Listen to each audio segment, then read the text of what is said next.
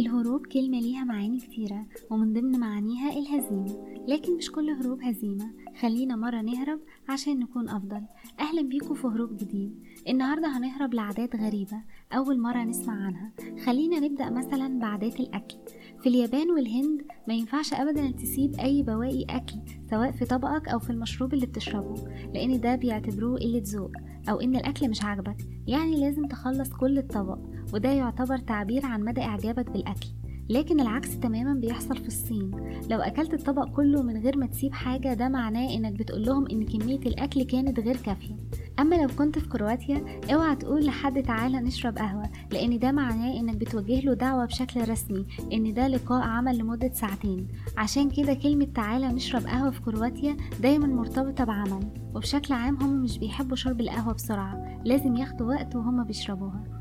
أما أغرب عادات في الجواز بتختلف عند كل بلد لكن أشهرها في ألمانيا إن بعد انتهاء حفلة الزفاف لازم أهل العروسة وأهل العريس يكسروا كل الأطباق والكوبايات اللي موجودة في بيت العريس والعروسة ويخلوا العريس والعروسة يلموا كل الحاجات اللي اتكسرت عشان يقووا المشاركة بينهم ويعلمهم الاعتماد على نفسهم في حياتهم الزوجية. وفي الكونغو ممنوع تماما إن العريس والعروسة يبتسموا طول حفلة الزفاف لأن ده وفق معتقداتهم بيدل على عدم جدية العروسين. وفي عادة غريبة جدا في الهند عند قبائل اسمهم البوندو بيقولوا إن من العار إن راجل يموت بمرض أو نتيجة لحادثة لازم يموت في شغله وشغل الراجل عندهم هو صيد الغزلان.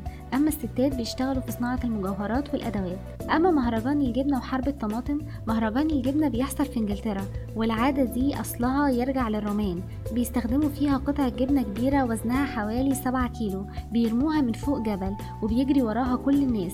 واللي بيوصل الأول لقطعة الجبنة هو اللي بيفوز بيها أما حرب الطماطم ده بيحصل في أسبانيا. بيستخدموا كمية كبيرة جدا من الطماطم. بيضربوا بيها بعض. وفي نهاية حرب الطماطم كل اللي ضربوا بعض بيقعدوا ياكلوا مع بعض. عموما ملناش دعوة. بس مهم إننا نعرف عادات غيرنا. عشان نعرف هو إحنا فعلا أفضل ولا لازم نعدل من نفسنا عشان نكون أفضل.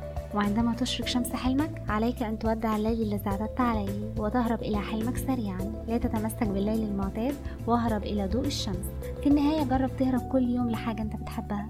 أنت بتسمع أسماء علي؟ ههرب كل أسبوع لحاجة جديدة ويلا نهرب.